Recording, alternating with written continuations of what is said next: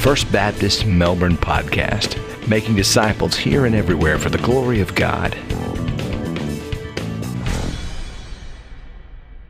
Good morning, church family.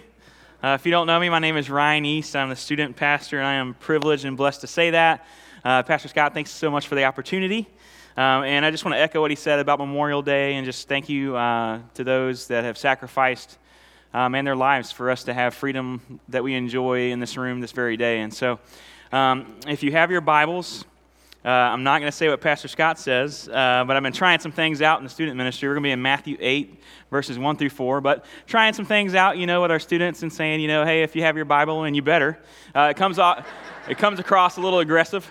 Uh, so we've tried a few different things. Uh, we've said, hey, if you have your Bible, uh, and if you don't, come see me afterwards because we had some people in our church donate to get some really nice Bibles, and so we've been blessed to do that. And so, um, just to introduce, as you're looking, trying to find Matthew 8, uh, introduce myself a little bit, uh, give you a little background on me. I grew up as a pastor's kid, and so uh, man, we were always looking for, uh, for bargains. Uh, we were looking for those thrift store finds. Can I get some hands like thrift store shoppers? Come on now. There it is. All right, thrift store shoppers, man, we were, we were looking for those junkyard finds. Uh, my, my family, we did a side business, and so we used to go cut grass and literally would go to the dump like at least once a week to go, you know, take all the leaves and stuff. And without fail, uh, my dad would always find something worth keeping at the dump. And so we would have about six different weed eaters that were all had different parts. And uh, he would find, uh, we found a tandem bicycle one time, and we were able to ride that thing. And uh, for like a day. And then uh, we, uh, no, uh, and then we also uh, got about four or five different basketball hoops and combined them all. And so we had a basketball goal. And uh, it, was, it was interesting because every time without fail, my dad would find something um, and see what the world thought was junk or thought was trash. My dad saw a purpose in it. He saw life and he saw something fixable in the right hands. Uh, and so he knew all it would take was someone that knew what they were doing and had the right touch. And so the question before we start reading this passage today, I want to ask each and every one of you has, Have you ever felt like you were beyond saving? Has there ever been a moment in your life where you said, Man, there is no way uh, that I can be rescued from my current situation? There's no way that God loves me enough. Maybe you're not in that situation. Maybe you've been on the other side where maybe you have a coworker or a family member or a neighbor, and maybe they seem too far from saving. And so the question begins to ask, man, are we too far gone? And I'm here to tell you today the answer is no, that Christ is enough. Um, so if you will, um, let's go to Matthew chapter 8. Let's read 1 through 4, and let's uh, start there. It says, When he came down from the mountain, great crowds followed him. And behold, a leper came to him and knelt before him, saying, Lord, if you will, you can make me clean. Jesus stretched out his hand and touched him, saying, I will be clean. And immediately his leprosy was cleansed, and Jesus said to him, See that you say nothing to anyone, but go, show yourself to the priest, and offer the gift that Moses commanded for a proof to them. Let's pray. God, we just, uh, we're so thankful. Um, let us never take for granted the fact that, that, that your son died for us. God, let us be able to unravel and unwrap these scriptures today. Help us uh, be able to, to hear what you have for us and be able to leave here maybe encouraged, changed, or maybe a little bit more curious uh, when it comes to our faith and our walk with you. In Jesus' name, amen. Now, before we start to talk about these scriptures, I think it's important for us to understand leprosy uh, and what it is. And so, let me give you some, some definitions here. Uh, leprosy is a chronic, it's now a curable infectious disease, mainly causing skin lesions and nerve damage. Okay? The first service, I didn't go too graphic because we had little kids and I didn't want parents going home having to explain that one. So, uh, number two, without treatment, leprosy can permanently damage your skin, can damage your nerves, your arms, your legs feet, and eyes, and even cause death.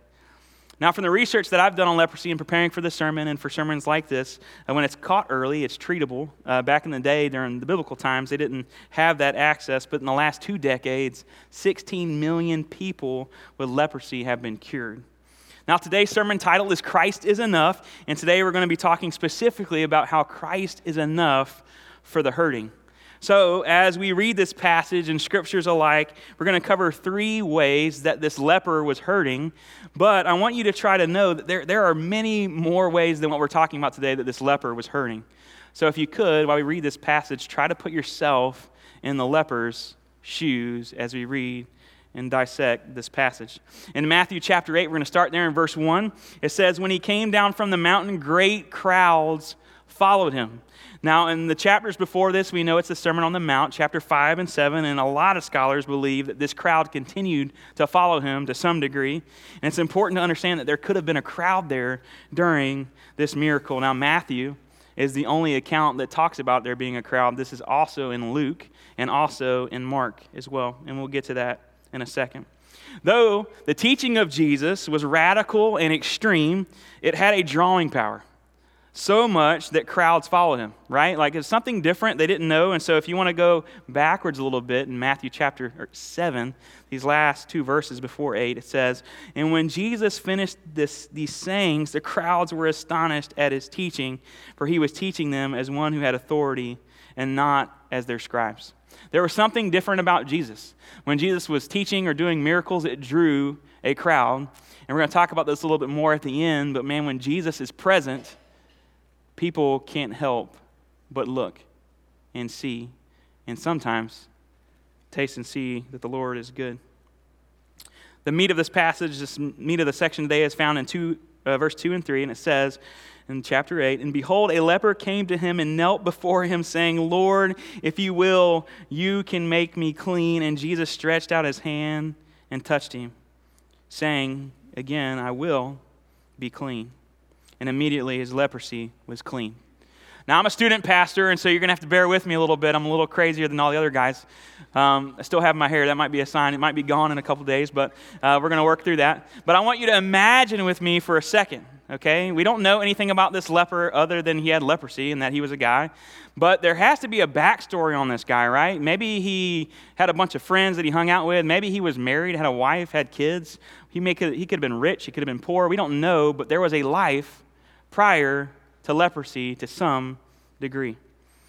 So let's try to paint this picture of a leper's life.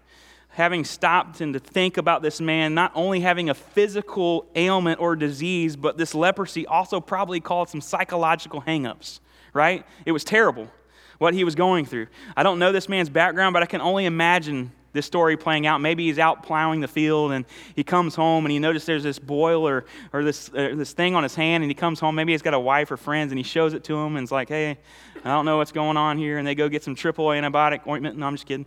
They probably tried to find something right to wrap it or say, okay, and I'm going to tell you, if this leper's like me, I wait like a week before I get something checked out. It's not, not the healthiest habit, but that's just where I'm at. And so I can imagine this guy, you know, trying to figure something out and going back to work, going back to plow the fields or whatever his occupation was, coming back home maybe to his wife or showing his buddies again, and it's getting worse. And they're starting to get a little concerned, right? Starting to get a little weary because leprosy is prevalent where they're at. So what they do, they get a little uneasy. They suggest back in the time they would send them to the priest, and the priest would isolate this person for seven to 14 days. Seven to 14 days, and at the end of this period, if, the, if, if that disease had spread, the priest would tell him, Hey, you have leprosy. The man may have asked, Oh, can I go tell my wife or my children goodbye? Can I please go tell my buddies one more time that I have leprosy? And the priest probably would respond, I'm sorry, you can't tell them goodbye.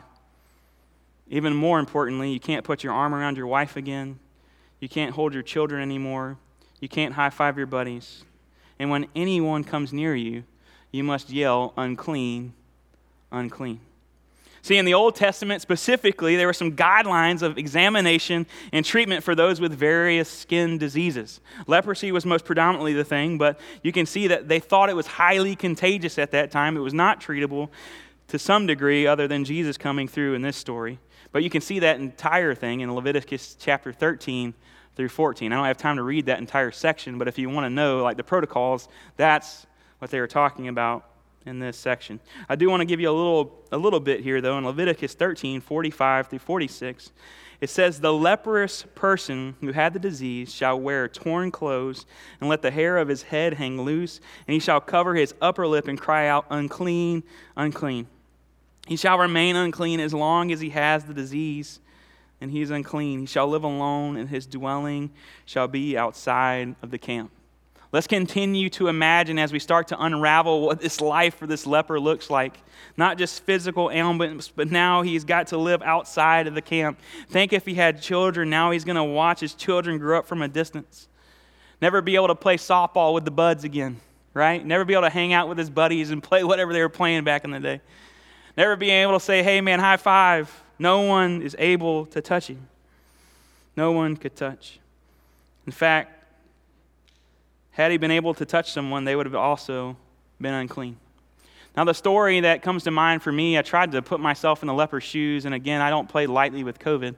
Um, but this reminded me of my COVID experience. Back in July and August of 2020, me and my wife got COVID after camp. It was awesome.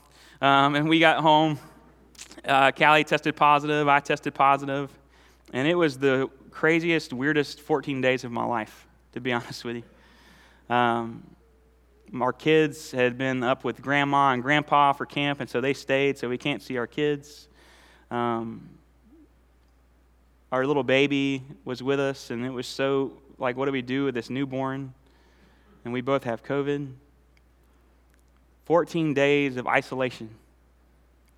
People were bringing us food to our door. We had a great group of friends that just kept pouring out their love and dropping off food and cooking for us, and we would talk to them through the window.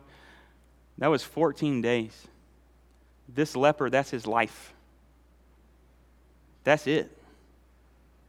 I don't know if you've experienced it yourself uh, being in isolation like that, but I can't imagine that being life for this leper.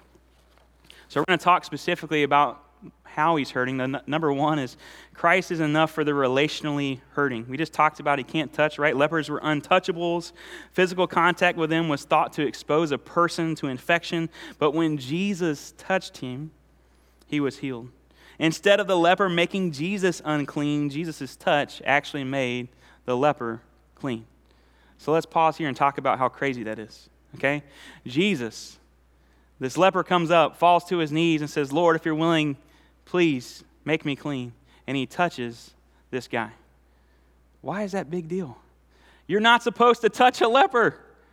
If you you touch one, no, no, now you're unclean. Now you're going in seven days. Now you're going 14 days. That was unheard of. It was kind of like COVID when it first started and somebody would cough and you would just run out the room. Like somebody would just have a light cough and you're like, see, man, like, no one's supposed to be around this guy, and yet Jesus touches this guy and says, You are clean. Awesome, right? What does that tell me? That tells me that whatever the world thinks is unclean or unfixable or unworthy or not worth the time, Jesus says, No, no, no, no, no. I'm good enough. And guess what? I'm so good that you're not going to be able to taint or worry about me. I am clean. Know that, church. Know that Jesus is able to fix and to heal. I'm sure Jesus could have healed him another way. Let's talk about some of those examples. He healed a servant by his voice, by commanding by the faith of the centurion in Matthew chapter 8, 5 through 13. He wasn't even around the dude. The faith of the centurion, he's like, hey, you believe, man, he's healed. He wasn't even around him. Another one, healing by the touching of Jesus' garment. There's a faith of this woman in Luke chapter 8, where literally she touches the end of his garment and is healed. Three more by speaking. He heals an official's son, again by faith, in John chapter 4. He heals a disabled man by a pool by speaking, Get up and take your bed and walk, in John chapter 5. And if those examples don't make it sit, he heals 10 lepers by speaking in Luke chapter 17. So, why does Jesus go to this degree to heal this man when he could have just said, You're healed? Imagine with me again as we continue to imagine this guy's story. One day he came to Jesus. Jesus is in town. He says, Lord, if you will, please make me clean. What did the Lord Jesus do? He touched him. May I say to you, listen, church, the touch of Jesus was one of the most wonderful things that could have ever happened to that man. If he had like a highlight reel of his life, that's number one. It's not only that he cleansed his leprosy, but it brought him back into the family of mankind. It brought him back into the family of God. Immediately, the leprosy was cleansed. not just his physical ailments. So, why are we talking about this? Because I, I would beg to differ that there are people in here, including myself, that there's some relationships in your life that are hurting. And maybe you think that they're beyond repair. And I'm here to tell you that Christ is enough. I can't tell you how many of the times when there's a relationship or there's something going on with one of my friends and it just doesn't work out, and immediately I try to fix it before I drop to my knees and say, God, I need your help. Christ is enough to heal broken relationships. The second thing that you want to, we want to talk about is Christ is enough for the physically hurting. Before we talk specifically about how this leper was physically hurting, let's look how he approached Jesus. Okay, because I think it's important to take note. First thing he says, Lord. It's a title of respect, similar to Sir. The people uh, in this uh, section commonly use this when they came to Jesus for aid. It wasn't like the leper came in and said, Yo, Jesus, what's up, man? I need a miracle. Come on. Show everybody your power. No, he comes up with respect, says Lord, and then he kneels and drops to his knees in a desperate appeal for healing. The leper had faith that the Lord could cure him. And listen to this, write this down. It's not on the PowerPoint if you want to, you're a note taker. True faith is never disappointed. And we're going to explain that here in a second. True faith is never disappointed. Now, listen, the leper didn't say these things. He didn't say, Will you make me clean? He didn't say, Are you able to make me clean? Notice the emphasis here. When I'm talking about true faith is never disappointed, he says and starts with, Lord, if you will. Lord, if you will. I look back at my prayer life, and sometimes I do a little prayer journal in different seasons of my life, and I wonder how many times do I start my prayer or my request with, Lord, if you will. Or do I sit back and say, God, I need this, or God, help me with this, instead of saying, No, no, no. God, if it's your will that this happens, please show up and show out. Let's go to James 4 13 through 16. It'll be on the screen. It says, Come now, you who say today or tomorrow will go into such and such a town and spend a year there and trade and make a profit. Yet do you not know what tomorrow will bring? What is your life? For you are a mist that appears for a little time and then vanishes. Instead, you ought to say, Lord, if the Lord wills, we will live and do this or that. And it is, you boast in your arrogance. All such boasting is evil. What does our prayer life look like when we start, Lord, if you will? But when Jesus touched this leper and spoke the healing words, the leprosy immediately vanished, it vanished, right? Now, I want to stop here because maybe you're in a situation in your life where you have some physical ailments. So you're going through physical pain and you're sitting there like, why am I not being healed? Why is this not working? Why, God, did you not show up? You're saying Christ is enough, but I'm not being healed. Let's talk about it real quick. One of the reasons why is that God's might, sorry, that the works of God might be displayed. We see this in John chapter 9, verses 1 through 3. It says, As he passed by, he saw a blind man from birth, and his disciples asked him, Rabbi, who sinned, this man or his parents, that he was born blind? And Jesus answered, It was not that this man sinned or his parents, but that the works of God might be displayed in him. I know it's hard. I know when the physical pain and the physical ailments are there, it's hard to really wrap your head around Christ is enough. I've experienced it myself. When I was in middle school, uh, I broke both of my hips. Um, it was awesome. Not really. The worst pain of my life. I, I knew that uh, I was going into seventh grade and I was playing football, and I thought that I was going to be the next Tim Tebow. Um, on, on the real side, that's really what I thought. Um, and so I was playing football and broke my left hip. Awful. I'm not a doctor, so I'm going to give you the, the beginner level here. But it was basically like my hip here, and here's my socket, and it broke right here at the ice cream cone. That's what they say. Completely off, put two screws in it. I was on crutches for nine months, couldn't play sports for a year. Ouch. What I didn't tell you was I feel like God at that time, probably stronger than ever, was asking and calling me to pick up a guitar and to get serious about his work. Reminds me of the story of Jonah a little bit. I ran. I said, Football is my thing. This is what makes me popular. I'm a seventh grader trying to play varsity football. Come on now. And God said, All right. I went to the doctors, and the doctors got into a room, and I had a guy that was a doctor at our church, and they couldn't figure out why my hip broke. They couldn't figure it out. They said, Man, this usually happens with kids this age that are like pushing 300 pounds. And soaking wet, I was probably 150. And I remember coming back in and just knowing, I know why. God's trying to get my attention. You thought I would learn, right? You're like, man, broke your hip out for a year. Yeah, I picked up the guitar, started to learn, started leading worship. The very next year, football was out. I started playing basketball. That became my thing. My right hip broke because basketball became everything to me. Same thing happened. Had to put one screw. My doctor actually didn't break all the way through. He, I didn't share this in the first service because I thought I was going to run out of time. But my doctor was like, "Hey, we can let it break, or we can fix it now." I was like, "Let's do the first one. Let's let's let's uh, let's fix that now. Okay, I don't want to go through the pain again." God got a hold of my life, and I can honestly tell you, church, I wouldn't be up here right now doing what God has called me to do without going through that pain. I wouldn't be able to see the students that I've been able to be a part of their lives who got saved, who are doing ministry, who are overseas as missionaries. I wouldn't be able to see any of that because God had a reason. Now, for some of you say, man, Ryan, I don't know what the reason is. I'm, I'm waiting for Christ is enough for my physical hurting. Let's talk about a couple other things. Ultimately, those who have citizenship that's found in heaven will be physically healed. So maybe not during this mist of life right now, that's short and like a vapor. But in Philippians 3 20 through 21, it says, But our citizenship is in heaven, for, for from it we wait a Savior, the Lord Jesus Christ, who will transform our lowly body to be like his glorious body by the power that enables him even to subject to all things to himself.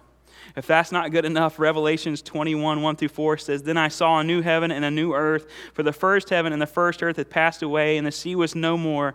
And I saw the holy city, New Jerusalem, coming down out of heaven from God, prepared as a bride adorned for her husband. And I heard a loud voice from the throne saying, Behold, the dwelling place of God is with man. He will dwell with them, and they will be his people. And God himself will be with them as their God. Verse 4 is critical.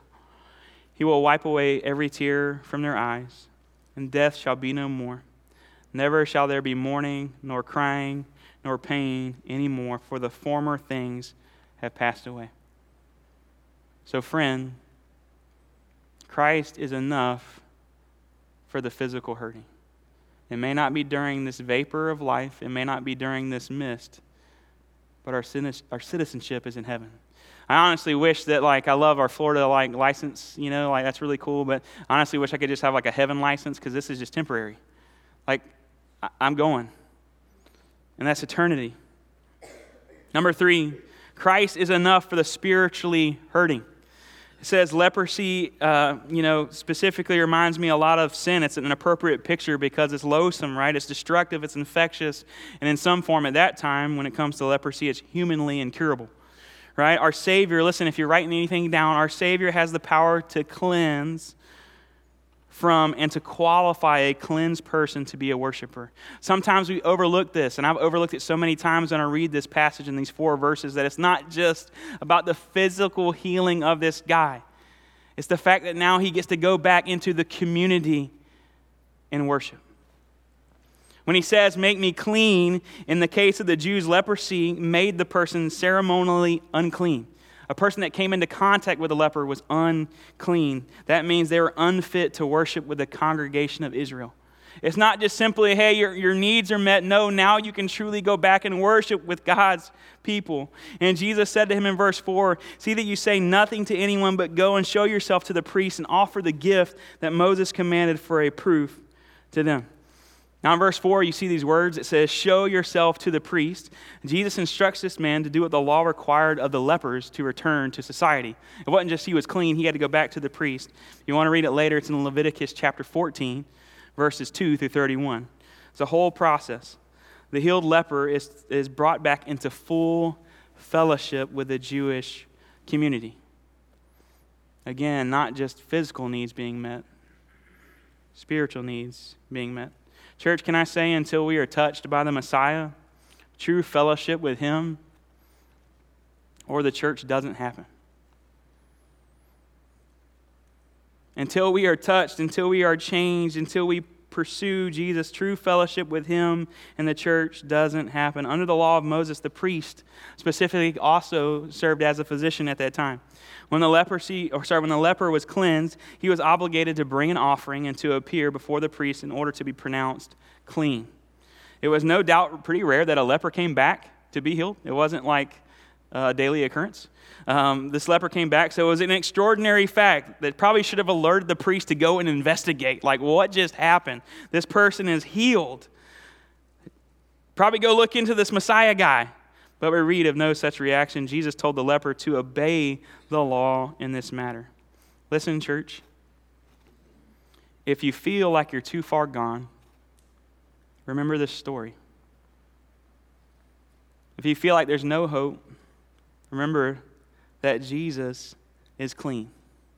What society says is too far gone. What the world says there's no way that this is going to come back, it's never too far for Jesus. Maybe you're struggling today. Maybe you're living a life full of sin. And I thought it was only right to share our reclaimed verse with you, a verse that's posted on our wall, why we call our ministry Reclaim Student Ministry. It's because of this. 2 Corinthians chapter 5 verse 17 it says therefore if anyone is in Christ he is a new creation. The old has passed away and behold the new has come. Listen, Jesus has died, and his blood on the cross is enough. It doesn't matter what you've done in your past, it doesn't even matter what you did yesterday. The old is dead and gone. Jesus is sitting here saying, I am clean. I am enough. Run to me. This is the first instance in Matthew's gospel where it records specifically that Jesus tells someone, Don't tell anybody. And some of that might be a little weird, like, Jesus, why don't you want nobody knowing about you? That's kind of weird. A lot of beliefs are that. I think the most common one is that it's probably doesn't want to make people aware. A lot of times he said, My hour has not come, my time is not here. A lot of people believe that that's specifically um, because of the Roman yoke, like they wanted to make him king and deliverance over the Roman rule, and Jesus wasn't there for that at that time. Some people believe it's because like Jesus didn't want to just be this miracle person that just he wanted to be able to teach and but ultimately we see that it didn't really matter because people still found out. And Luke, Luke's account of this in chapter 5, verse 15, it says, But now even more the report about him went abroad, and great crowds gathered to hear him and to be healed of their infirmities. I love Mark's account, same exact thing. But when he went out, talking about the leper, and began to talk freely about it to spread the news, so that Jesus could no longer openly enter a town but was about to desolate, went, went out to desolate places, and people were coming to him from every quarter. See, the reality is, is Jesus told the leper, hey, don't tell anybody, but he did. You want to know why? Because when you've been touched by Jesus, you can't stop talking about it.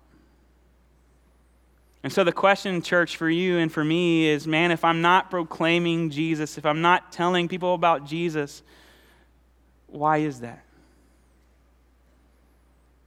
if I can't help but share and communicate and tell people, like, no, there's something better than your hurt, there's something better than the pain that you're going through right now, it's Jesus,